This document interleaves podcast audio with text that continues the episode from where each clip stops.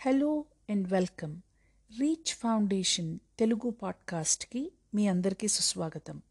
నేను doctor Yashaswini Kamaraju child and adolescent psychiatrist Bengaluru నుంచి మాట్లాడుతున్నాను.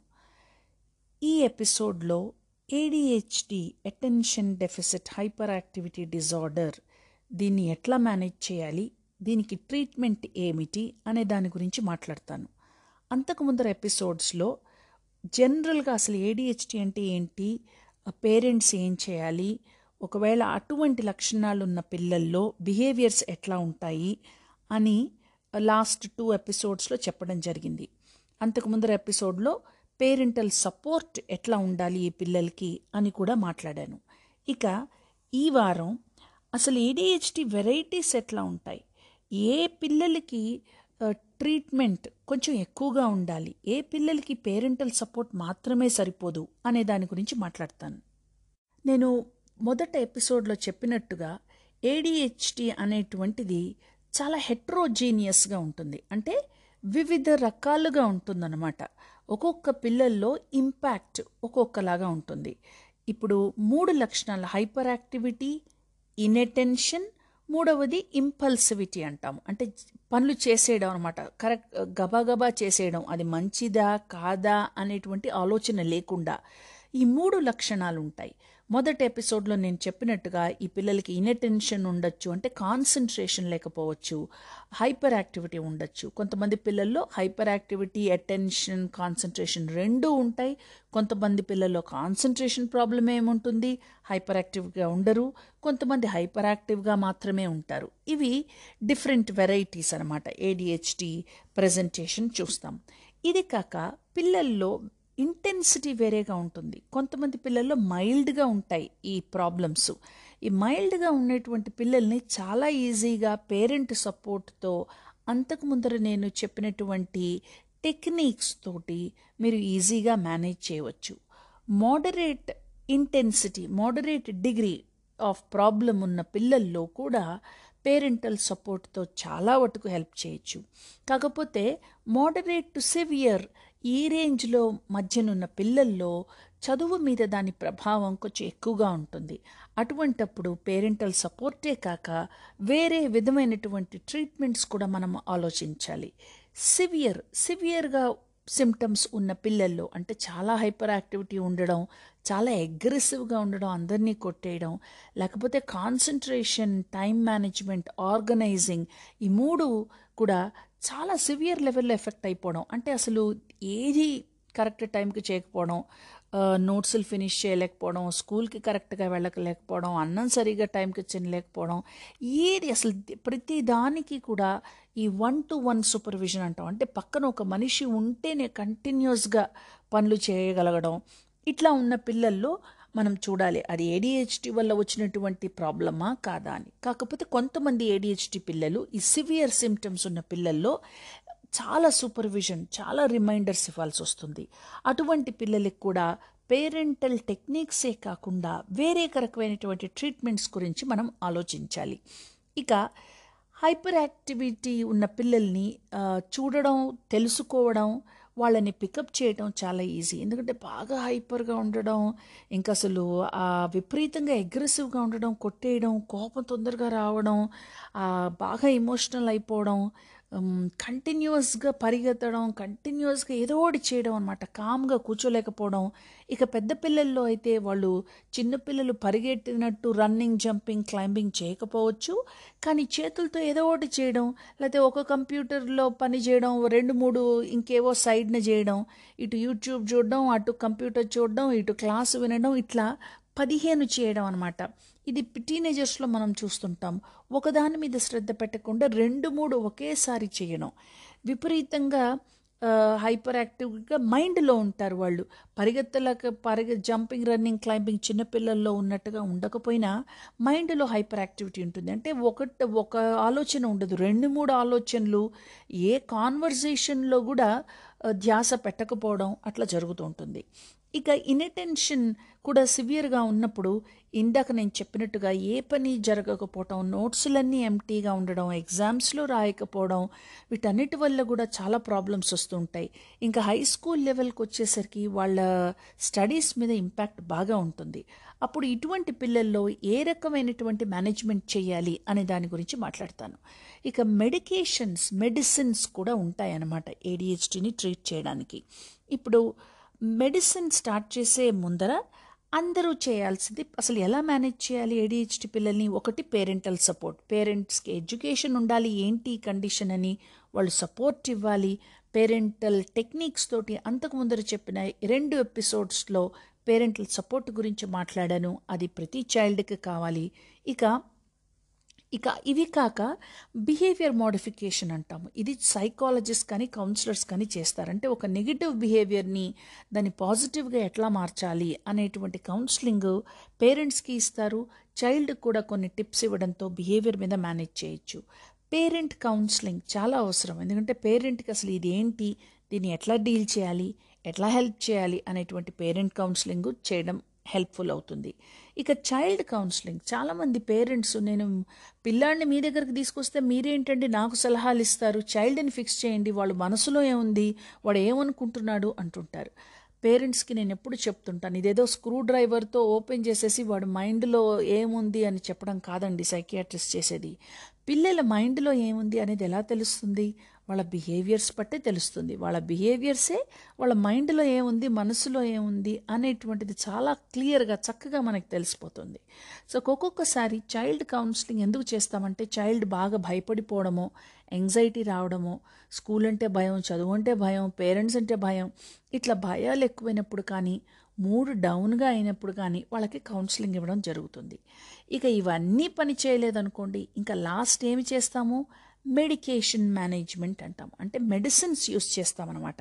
అసలు కొన్ని మిత్స్ ఉన్నాయి. మిత్స్ అంటే కరెక్ట్ కానటువంటివి. ఫ్యాక్స్కి ఆపోజిట్ అనమాట అసలు మెడికి పిల్లల్లో మెడిసిన్స్ ఉంటాయా? ఇటువంటి వాటికి ఉం ప్రశ్నలు ఆన్సరు చెప్తాను. అది ఫస్ట్ ప్రశ్న. ఉంటాయి. మెడిసిన్స్ తప్పకుండా ఉంటాయి. పిల్లల్లో కూడా ఉంటాయి. రెండవ ప్రశ్న. మెడిసిన్స్ డేంజరస్ కదా పిల్లలకి? దానికి ఆన్సరు మెడిసిన్స్ కరెక్ట్ డోసుల్లో జాగ్రత్తగా ఫాలో అప్ చేస్తూ జాగ్రత్తగా మానిటర్ చేస్తే ఏమి పెద్ద డేంజర్ లేకుండా పిల్లలకి చక్కగా మెడిసిన్ ఇవ్వచ్చు? అవేం పెద్ద డేంజరస్ కావు. మూడవ ప్రశ్న. పిల్లలకి మందులు మెడిసిన్స్ ఇలాంటి వాటికి ఇస్తే వాళ్ళ పర్సనాలిటీ చేంజ్ అవ్వదా? పర్సనాలిటీ చేంజ్ అవ్వదు. ఈ మెడిసిన్స్ కేవలం హైపర్ యాక్టివిటీ ఇన్అటెన్షన్ మా మాత్రమే హెల్ప్ చేస్తాయి. వాళ్ళ హై వాళ్ళ పర్సనాలిటీ ఏమాత్రము చేంజ్ అవ్వదు. ఇక నాలుగవ ప్రశ్న. ఈ మెడిసిన్స్ ఎడిక్టివ్ అవ్వరా పిల్లలు? దానికి ఆన్సరు ఇవి ఎడిక్టివ్ మెడిసిన్స్ కావు. కొన్నిటికి కొన్ని మందులు హ్యాబిట్ ఫార్మింగ్ అంటాము. అయ్యే ఛాన్సెస్ ఉంటాయి. బట్ అవి ఎప్పుడు ఉంటాయి రోజుకి రెండు డోసులు వేసుకోవాల్స్తే దానికి డబుల్ ట్రిపుల్. మల్టీ డాక్టర్ చెప్పిన దానికన్నా నాలుగు వంతులు ఐదు వంతులు వేసుకుంటే అప్పుడు హ్యాబిట్ ఫార్మింగ్ అయ్యే ఛాన్స్ ఉంటుంది. బట్ మామూలుగా ప్రిస్క్రైబ్డ్ లెవెల్లో చేస్తే కనుక దానికి పెద్ద ప్రాబ్లం ఉండదు. ఇక ఆరవ ప్రశ్న ఏమిటి? Medication side effects. చాలా భయం అండి. మెడిసిన్ అంటేనే భయము. భరించలేకపోతున్నాం ఈ చైల్డ్ని. చాలా ప్రాబ్లంగా ఉంది. స్కూల్లో సస్పెండ్ చేసేసారు. స్కూల్ వాళ్ళు వద్దంటున్నారు. ఎక్కడ చేర్చినా ప్రాబ్లమే. ఎన్నో స్కూల్స్ మార్చేశాము. ఇంకా ఇంట్లో భరించలేము అంటుంటారు. ఇలాంటి పిల్లలకి తప్పకుండా మెడిసిన్స్ ఇవ్వాలి. మెడిసిన్ సైడ్ ఎఫెక్ట్స్ అంటారా? మెడిసిన్స్ ఎప్పుడు కూడా చిన్న డోసుల్లో జాగ్రత్తగా అడ్జస్ట్ చేస్తున్నప్పుడు వాటికి సైడ్ ఎఫెక్ట్స్ రాకుండా చాలా చక్కగా డోసెస్ మెడిసిన్ మేనేజ్మెంట్ అంటాం. మెడికేషన్ మేనేజ్మెంట్ అంటాం అందుకే దాన్ని. అంటే ఆ మెడిసిన్స్ కరెక్ట్గా సెట్ అవ్వాలి సైడ్ ఎఫెక్ట్స్ రాకుండా మేనేజ్ చేయాలన్నమాట. సైడ్ ఎఫెక్ట్స్ వస్తే మెడిసినే అవసరం లేదు పిల్లలకి. చాలామంది పిల్లలకి సైడ్ ఎఫెక్ట్స్ అనేవి రావు. సైడ్ ఎఫెక్ట్స్ ఎప్పుడు వస్తాయి డోసులు ఎక్కువ ఇవ్వడం కానీ తొందర తొందరగా డోసులు అడ్జస్ట్ చేయడం కానీ అటువంటివి చేస్తే సైడ్ ఎఫెక్ట్స్ వచ్చే అవకాశం ఉంది. ఆ అవకాశం ఇవ్వకుండా జాగ్రత్తగా మెడికేషన్ మేనేజ్మెంట్ చేయాలి. ఇక అసలు medicines why medications? Next question చెప్తాను. వై మెడికేషన్స్ ఎందుకు ఇవ్వాలి? ఎందుకు ఇవ్వాలంటే బాగా సివియర్ ప్రాబ్లం ఉన్నప్పుడు లేకపోతే బాగా ఎగ్రెషన్ యాంగర్ అందరినీ కొట్టేయడం వెనకపోవడం చాలా ఇబ్బందిగా ఉన్నప్పుడు మూడవది గ్యాడ్జెట్ ఎడిక్షన్ అంటాం. అంటే కంటిన్యూస్గా ఇంటర్నెట్లు సెల్ ఫోన్లు మొబైల్లు వీటికి ఇంకా బాగా ఎడిక్టివ్ బిహేవియర్ ఉండడం. చాలామంది పిల్లలు ఆ ఎడిక్టివ్ బిహేవియర్ కింద ఏడిహెచ్డి అనే కండిషన్ ఉండుండవచ్చు. అందువల్ల కానీ మూడ్ ప్రాబ్లమ్స్ కొంతమంది పిల్లల్లో సివియర్గా మూడ్ ప్రాబ్లమ్స్ రావడం బాగా డిప్రెస్ అయిపోవడం లేకపోతే ఇంకా నేనేం చదవను నా వల్ల కాదు నేను ట్యూషన్స్ వెళ్ళను స్కూల్కి వెళ్ళను నోట్సులు రాయను ఎగ్జామ్స్ రాయను అట్లా గివింగ్ అప్ మోడ్ వచ్చినప్పుడు లేకపోతే కొంతమంది పిల్లలు బాగా డీవియంట్ బిహేవియర్ ఉంటుంది. అంటే వేరే రకమైన ఆపోజిట్ విధంగా రెబెలియస్ అయిపోయి వాళ్ళు యాక్టింగ్ అవుట్ బిహేవియర్ అంటాం అంటే ఏది చేయకూడదో అది చేయడం. ఎవరితో పడితే వాళ్ళతో ఫ్రెండ్షిప్ చేసుకోవడం ఆన్లైన్లో చూడకూడదనటువంటి వెబ్సైట్స్ చూడడము ఇట్లా ఇన్అప్రోప్రియేట్ సైట్స్ను యాక్సెస్ చేయడము ఇటువంటి బిహేవియర్స్ కూడా చూస్తాం. ఇటువంటి పిల్లల్లో ఏడిహెచ్డి సివియర్గా చాలా మందిలో ఉండొచ్చు.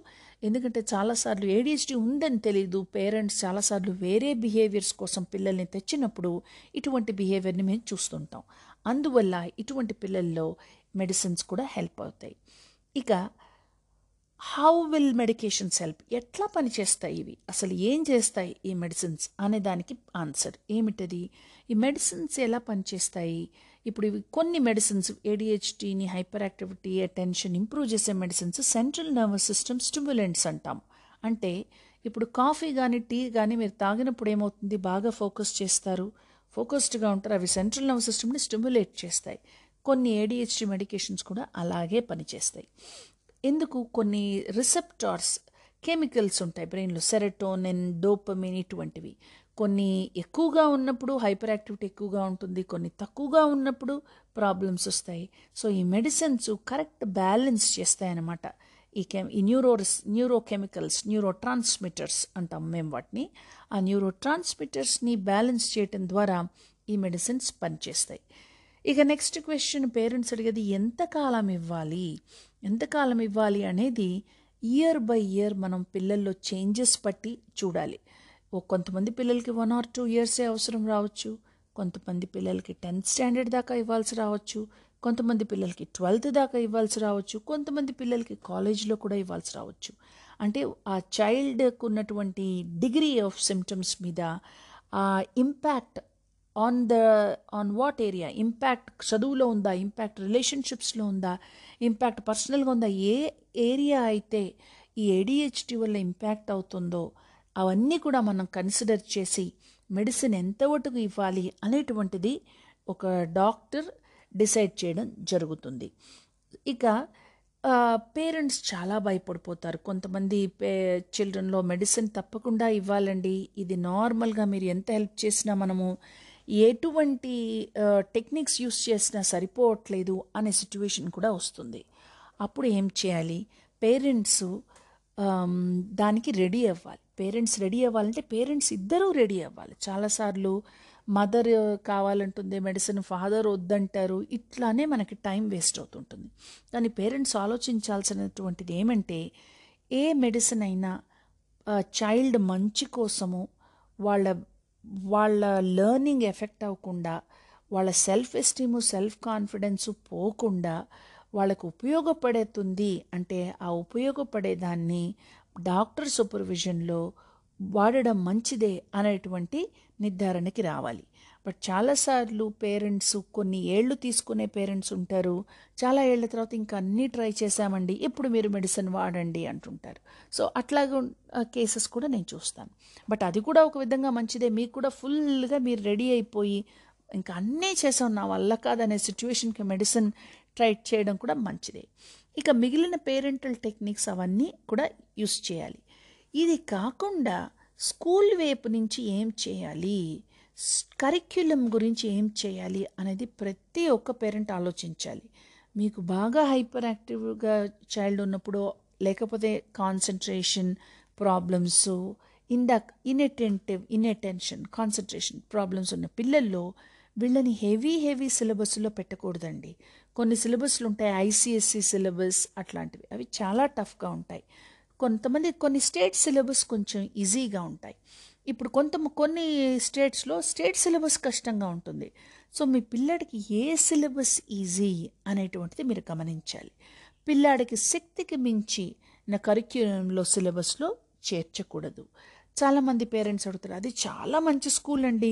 అందుకే నేను కంటిన్యూ చేస్తున్నాను. సిలబస్ కష్టమైనా వీడు చేయలేకపోయినా టీచర్స్ మంచివాళ్ళు కాబట్టి నేను కంటిన్యూ చేస్తున్నాను అంటారు అది ఉపయోగం లేదు. అది కొంత మాత్రం కొంత వటుకు మాత్రమే పనిచేస్తుంది ఆ సిలబస్ ఎక్కువైన కొద్దీ ఈ కాన్సన్ట్రేషను హైపర్ యాక్టివిటీ ఉన్న పిల్లలు వాళ్ళు కోపప్ చేయలేరు. అందువల్ల స్కూల్ విధంగా కూడా మీరు ఆలోచించాలి.